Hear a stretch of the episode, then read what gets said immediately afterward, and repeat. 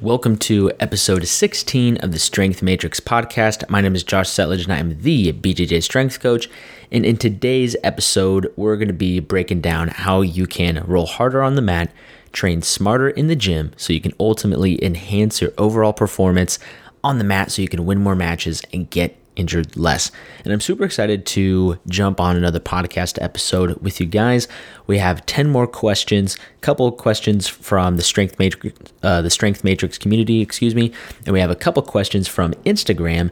But before we dive into it, I do want to let you guys know that this episode, just like every other episode, is brought to you by thestrengthmatrix.com. This is your one-stop shop for all your grappling strength and conditioning needs when you sign up for the Strength Matrix, you'll get access to five unique world class training programs, mobility guides, recovery lectures, uh, different, really any resource that you need to enhance your overall performance so you can win more matches and get injured less. That's all going to be available for you on the Strength Matrix. And the Strength Matrix is hooking listeners up of this podcast up with a free four week strength program. Now, if you're someone who has been doing jujitsu for a little while, or maybe you're brand new to jujitsu and you recognize that, okay, I do need to start getting stronger. I need to start decreasing my risk of injury. I need to start enhancing my performance on the mat, but I don't know where to begin. I don't know where to start. The Strength Matrix is here to help you out. They have a free four week strength program that you can download. There's no strings attached. Just click the link in the description below of this podcast episode. You can download that program and start training. And without further ado, let's go ahead and dive into episode 16 of the Strength Matrix podcast. Question number one comes from Ben Rundle. Ben is one of our members in the Strength Matrix community. He's been a Strength Matrix member, shoot, I believe since the program first started. So Ben is an OG, as I like to say. He has a great question, and he says, uh, What are the best exercises for tricep and quad growth? So, great question, Ben. When we look at building a bigger muscle or we look at try, trying to induce hypertrophic gains, hypertrophy or hypertrophic gains essentially refer to increasing the size of the muscle. We want to build a bigger muscle. And why is that important? Well, building a bigger muscle gives us a greater potential to develop strength. So, uh, when you look at two muscles, muscle A, muscle B, if muscle A is twice as large as muscle B, if they do the exact same strength program, muscle A has a greater potential to develop a lot more strength than muscle B. So there is a lot of practical use to developing bigger muscles, especially for uh, sports and especially for jujitsu. Now, when we talk about specific muscle groups like the triceps and the quads, there's a couple different things that we need to go over. Regardless of any muscle that we're training, when we're looking for that muscle to get bigger, we need to train within the right volume parameters. So make sure we're getting enough sets and reps in to induce a hypertrophic response and make sure we're using the right amount of weight for hypertrophy. So when we look at it, if uh, the triceps, the triceps are used a lot in the uh, exercise like the floor press. If you do a one rep max floor press, that is not really going to help you that much in building a bigger muscle. Main reason being is because it's not a whole lot of reps and it's not you can't really do that a lot for multiple sets on end and it's very intense. It's good for helping you get stronger but it's not great for helping you build more muscle. The other thing that we need to look at when talking about hypertrophy is it's pretty clear and the research has stated that taking a muscle to the largest range of motion possible at the appropriate loads for the appropriate amount of sets and reps is going to lead to the greatest hypertrophic gains or is going to allow you to build the most amount of muscle. So looking at that, whether it's the triceps or the quads, we want to pick exercises that are going to allow us to take the muscle through the largest range of motion possible. Two examples are going to be uh, for the quads, things like ass squats, things like uh, a hack squat if you have a hack squat machine. If you have a uh, different types of leg extensions could also work, but um, I'm not the biggest fan of leg extensions as a whole, but you want to think about taking your quads through the greatest range of motion possible, which often uh, translates to doing deep squatting movements, deep lunging movements, ass to grass style exercises.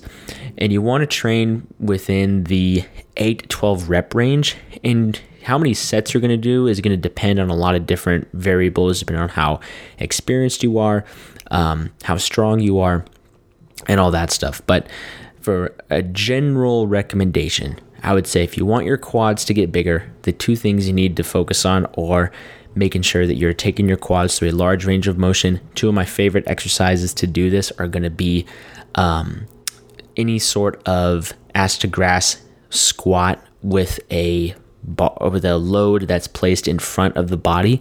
So something like a front squat, a goblet squat, you could use a safety squat bar, which even though the bar pad is resting on your back, the way the arms of the safety squat bar set up, it actually pushes the weight a little bit more in front of your body.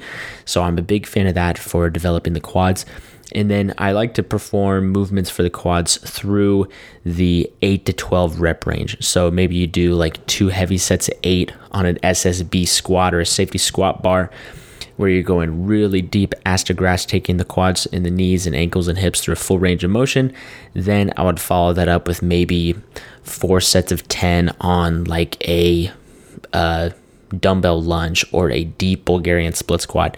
And then maybe to close things out as part of a finisher, I would do some leg extensions for set to 12 or some banded leg extensions for maybe a few higher rep sets.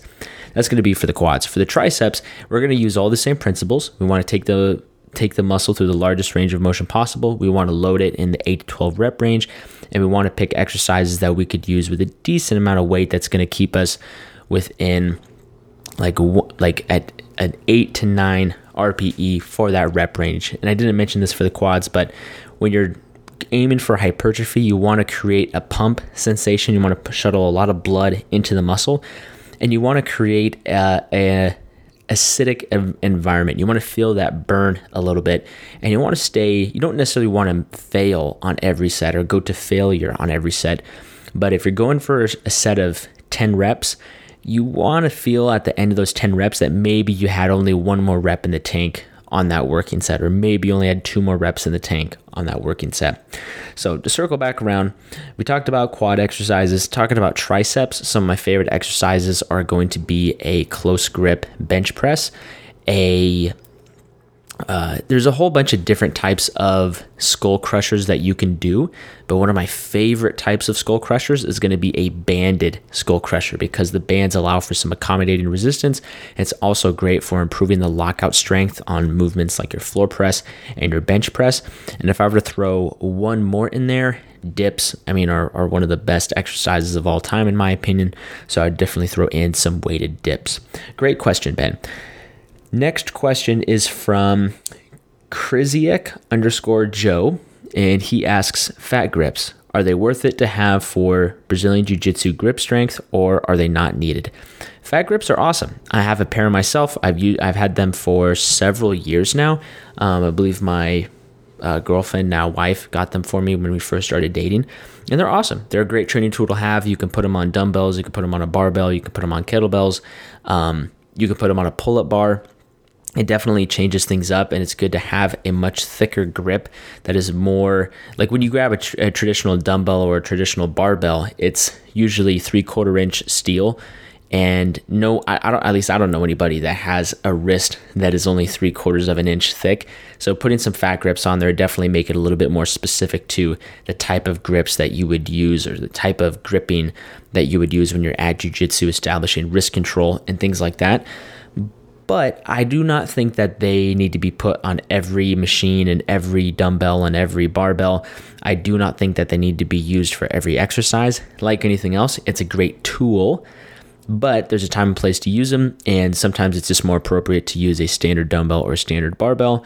But I have nothing against the fat grips. I own a pair myself, and I do really enjoy using them. I tend to use them mainly on accessory exercises. So, um, if I'm going to do a max effort set of deadlifts, I don't want my grip to be the limiting factor. So I'm not going to put fat grips on there. That being said, as a jiu-jitsu athlete, if you're doing max effort deadlifts and your grip is failing you on a straight bar, you need to strengthen your grip, dude.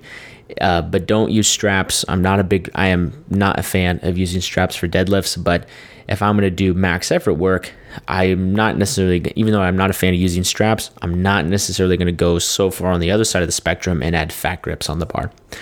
Next question from Rye underscore Jiu-Jitsu. Thoughts on creatine for BJJ athletes that don't need to cut weight? Creatine is awesome. Creatine, uh, maybe I've answered this question before. I can't remember. It's all starting to blend together. Anyway, but creatine is one of the most studied supplements and one a supplement that has so much research behind it. It's pretty valid and pretty effective. At least the results are pretty clear in proving its validity and its effectiveness for sports. Creatine, what it does is it improves your ability to do just a little bit more work in your training sessions. So, say you say you're going for a max amount of reps on uh, say dumbbell bench press. Typically, you would be able to get 10 reps, but maybe on you're doing four sets of 10, but maybe on you know the last set you're able to get 12 reps. It, it's only going to help you increase your reps by just a little bit, or it's only going to help you increase your conditioning just a little bit. However, when you stack those two reps here or those extra five seconds of conditioning over here, and you stack those up over the course of the year, it could lead to a lot of pretty serious gains uh, in the course of the long run. So it is effective. Um, one thing with creatine is that a lot of times people think that you need to go through a creatine loading phase. I don't necessarily think that's necessary, especially for weight class sport athletes. You just need about five grams of creatine per day, and you can just keep consuming that. And the only time you would want to cycle off that is if you have a really serious weight cut, which, if you've listened to some of the other episodes of the podcast, you guys know that I am not a big fan of weight cutting. And I don't think that any athlete who is over 13% body fat should even consider cutting weight. So if you're over 13% body fat, and you take creatine, you can just keep taking it as long as you want, five grams a day. All that being said, if you do consume a lot of high quality red meat as your primary source of protein, I don't think you really need to supplement creatine because you're getting as much creatine as you need through your diet already. And so, five years ago, I was supplementing creatine pretty seriously, five grams every day. I would never miss, uh, you know, a day of taking my creatine first thing in the morning.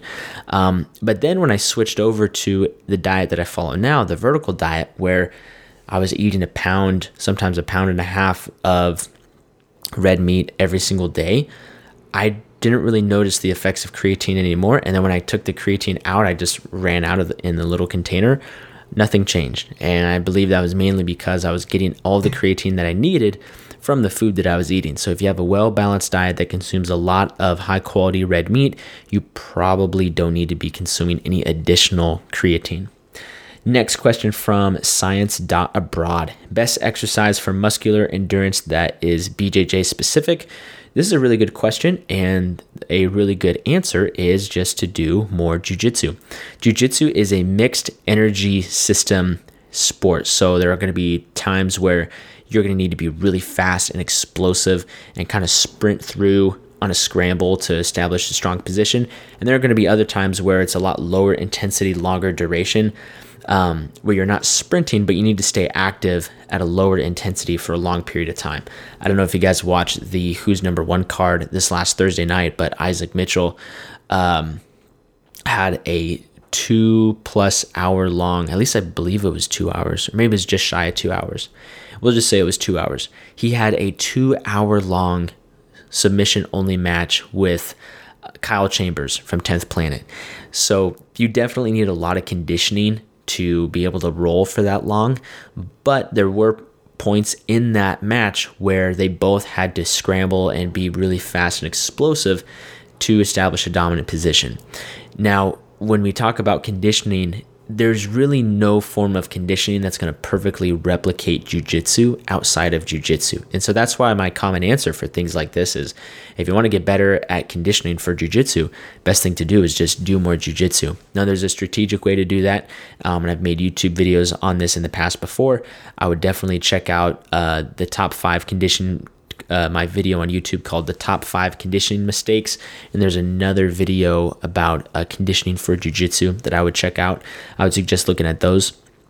But when you're when you, if we split the energy systems kind of into two sides, we have our high, super high intensity, short duration conditioning, and then we have our lower intensity, longer duration. You're going to get most of your lower intensity, longer duration conditioning while you're at jujitsu, doing your drilling, doing your live rolling, doing your technique work, all that stuff. When we're outside of jujitsu, we want to focus on the things that we don't already focus on at jujitsu, which if we look at it, if we go outside the gym, we want to focus on kind of those those holes in our conditioning development, which would be the high intensity, short duration. So that's why I'm such a big fan of finishing our weight training sessions one to two times a week with some form of high intensity interval training. Usually it's like on an assault bike or a concept two rower, and it'll be anything from, you know, six rounds 15 seconds on, 45 seconds off. During those 15 seconds, you are sprinting as hard as you can. And then during the 45 seconds, you're resting as much as you can. So, science abroad, I hope that answers your question. Next question Oreos.in.space. What would help prevent knee pain after hard wrestling? This is a, uh, there's kind of two ways to answer this question. The first way would be to, well, just don't do whatever is causing you to be in pain while you're wrestling. So if you if someone shoots in on a single leg and you're getting in these crazy funky positions where your knee is just getting twisted and cranked on and it hurts the next day, I don't know what else to tell you besides don't do that and find a better way to defend takedowns.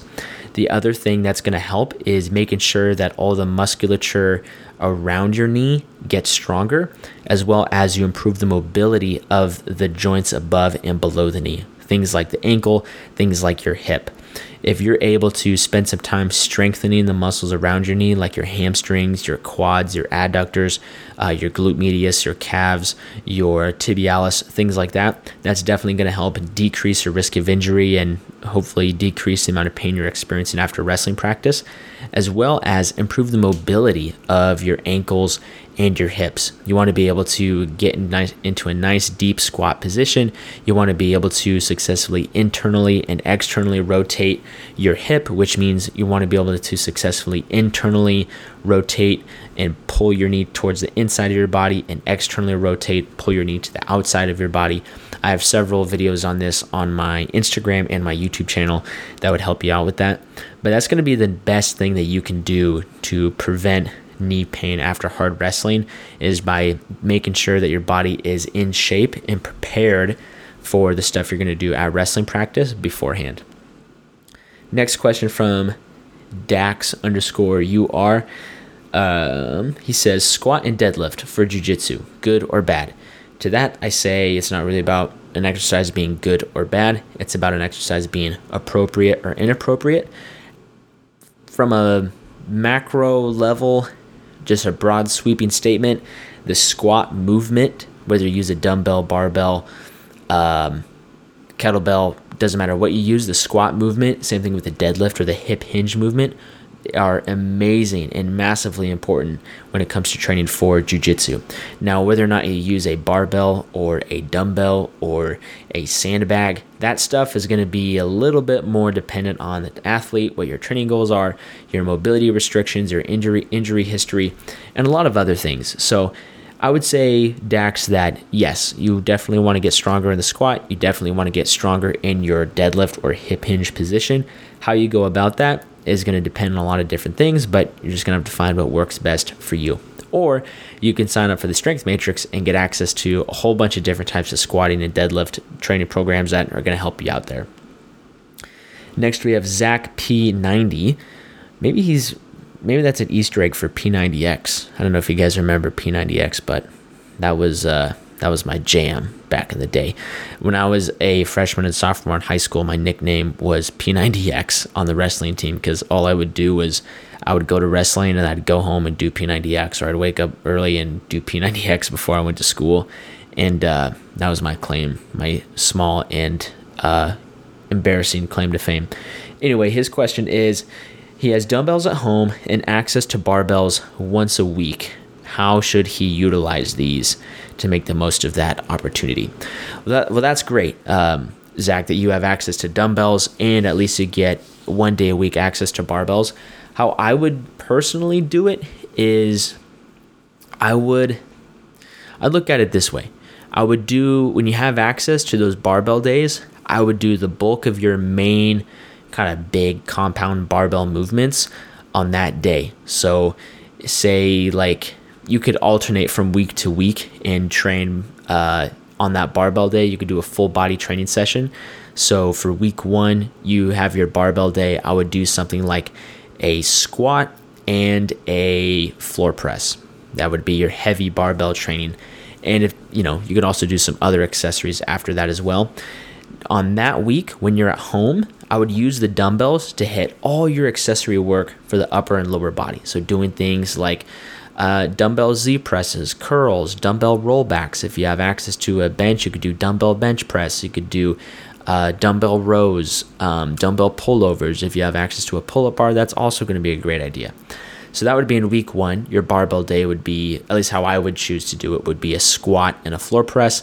Then on the next week, I would change it up and do a some sort of heavy deadlift and follow that up with some heavy bent over rows. And then the following week, I would just go back to the squat and the floor press. So, in a nutshell, you would want to use that time you have access with the barbell to do your main heavy work, so to speak, your heavy efforts. And then outside of that day, when you have access to your dumbbells, that would be reserved for more of your um, your general physical preparedness and your accessory work. Question from Kooks Mars 70. What does your daily routine look like?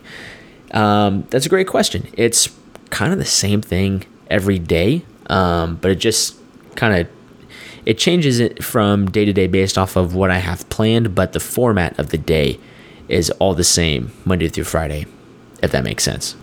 So my schedule Monday through Friday always starts at around 2 a.m. My alarm usually goes off around one between 1:45 and 2:05. Um, I have this app on my phone that wakes. It's at times your wake up alarm uh, based off of when you're coming out of a deep sleep cycle. So that's kind of cool. So it'll usually go off between 1:45 and 2:05 a.m. After that, I usually take a dookie. After I go to the bathroom, I do a daily a weight check in. I track my body weight every day just to make sure I'm trending in the right direction based on my goals. And then usually I'll make adjustments to my nutrition and my training um, based off of those trends on a kind of like a two week basis. But anyway, wake up 2 a.m., go to the bathroom, uh, jump in. Recently, I've been taking cold showers first thing in the morning. I would always take a shower in the morning, but I wasn't always taking a cold shower. Uh, I've been listening to a lot of stuff from Dr. Andrew Huberman, who has been talking about the benefits of helping you wake up and be more alert first thing in the morning. He recommended that as soon as you get up, try to expose yourself to as much light as possible, not light from your phone. Where you don't want to stare at a tiny lit screen. You want to turn on all the lights in the house if you can or at least you know in the bathroom. I'm not trying to wake up my wife that early. And then also jumping into some sort of cold environment.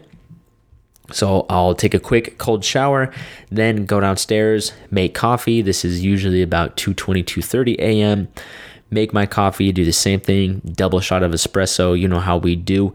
And then that's when i start my devotional time and my quiet time at around 2.40 uh, Uh, 2:35 to 2:40 a.m.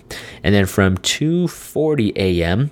till about 3.30 is all personal development time. So that's time where i'm reading scripture uh, writing in my journal. Uh, sometimes i'll do a, a, guided meditation or a guided uh, devotional meditation. I'll read any of my personal development books that i'm going through. Sometimes it's a training book. Sometimes it's a business book. Right now i'm currently reading two different books. I'm reading thanks for the feedback which is a book uh, all about feedback huge surprise. Am I right? Uh, I've read it before, but I, it was five years, or no, more than five years ago when I read it. So I'm just getting a good refresher on some of those communication tactics. And then the other book I'm reading is Functional Training by Mike Boyle. Uh, so that's a good strength and conditioning book. Usually when I'm reading, I try to have like jump back and forth between okay, I have a strength and conditioning book that I'm working on, and then I have a personal development book or a business book that I'm working on.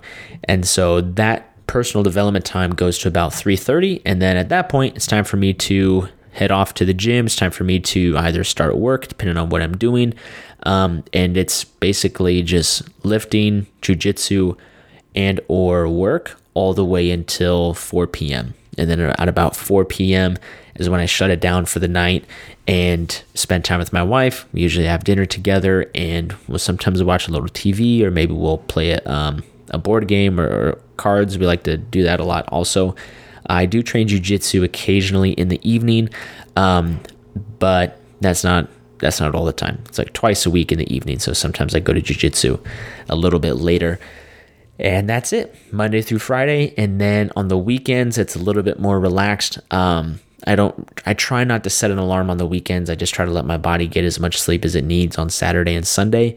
But I still go to bed around the same time between 7 and 8 p.m., except on uh, Friday and Saturday. Friday and Saturday, I stay up a little bit later. Usually, my wife and I are out doing something or uh, just enjoying the fact that we don't have to go to bed super early and start work the next day. So, that is typical schedule. Uh, next question How long should you rest between sets for jujitsu? Uh, this is a question from myli.sx. I think uh, you're referring to when you're at the gym, what should your rest periods be and should they be specific for jujitsu? Rest periods are a very interesting conversation because it really depends. If you're doing really heavy strength work where you're working up to a heavy set of five or a heavy set of three, or maybe you're working on some heavy singles, you may need anywhere from 90 seconds to two minutes of rest. Um, in my opinion, we don't want to be in the gym any longer than we have to, and your rest periods should be pretty quick. So when I'm training, even when I'm doing my really, really, really heavy, heavy strength training work, I try not to ever take any more than two minutes between each set, and usually it's around 60 to 90 seconds.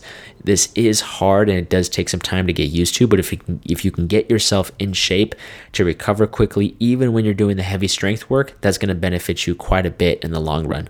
Now, when we're doing our accessory work or we're doing our hypertrophy training where strength isn't, we're not going super heavy and we're just trying to build more muscle or get in some extra reps what we're going for is anywhere from 30 to 60 seconds between sets. And we try to run through those exercises and those sets as quickly as we can.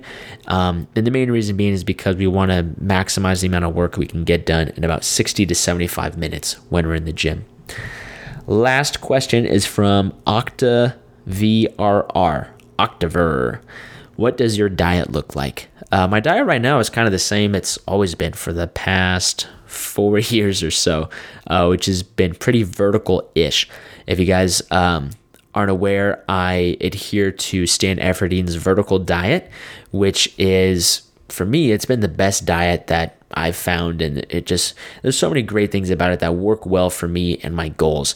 And I would highly suggest if you're a jujitsu athlete or an athlete that cares a lot about their performance, definitely check out Stan Efferding's vertical diet. The basis of the diet is that you want to make sure that you build a foundation of calories that are going to allow you to recover and fuel performance. So, making sure that you're building your foundation on protein and carbohydrates and selecting foods that are actually going to be a little bit easier to digest and have a lot more micronutrients in them. So that way you can be more efficient with your nutrition, you can be more efficient with your digestion, and ultimately it'll serve you more in the long run because you won't be bloated or gassy or um, running into a lot of other issues that some of these other diets tend to have. And what I like a lot about the vertical diet is for me personally, I don't mind eating the same thing every day. So one thing that Stan Efferding talks about is his monster mash, which is just red meat and rice and chicken stock and some salt. I freaking love it. I've literally been eating that twice a day, every day for the past four years straight. Of course, I've had some off meals every now and again, but for the most part, all I eat is I just eat the same thing every day. So I eat a lot of eggs, a lot of ground beef. Um, when I feel like balling out and eating steak, I'll have steak. I have a lot of white rice, a little bit of milk, orange juice. Uh, what else is in there? Oatmeal on occasion, Greek yogurt, and of course, tons of coffee because I love coffee. And that's basically it. And when I feel like I need to consume more calories so I can pack on some size, I just increase the amount of rice that I'm eating. When I feel like I need to lean out and decrease body fat, I just decrease the amount of rice that I'm eating. And that's basically it. So, thank you guys so much for listening to episode 16 of the Strength Matrix podcast. My name is Josh Settlage. I am the BJJ Strength Coach. You guys can follow me on Instagram at Joshua Settlage. And if you guys enjoyed this episode, it'd be a huge, huge favor to me if you left a five star review and if you screenshotted this episode and shared it on your social media or texted the link to your favorite training partner or your least favorite training partner. If you want to just tell them, like, look, bro, you got to get on game. You're my least favorite training partner. You need to step up. You can tell them that too. So thank you guys so much for listening, and I will catch you guys later. Peace.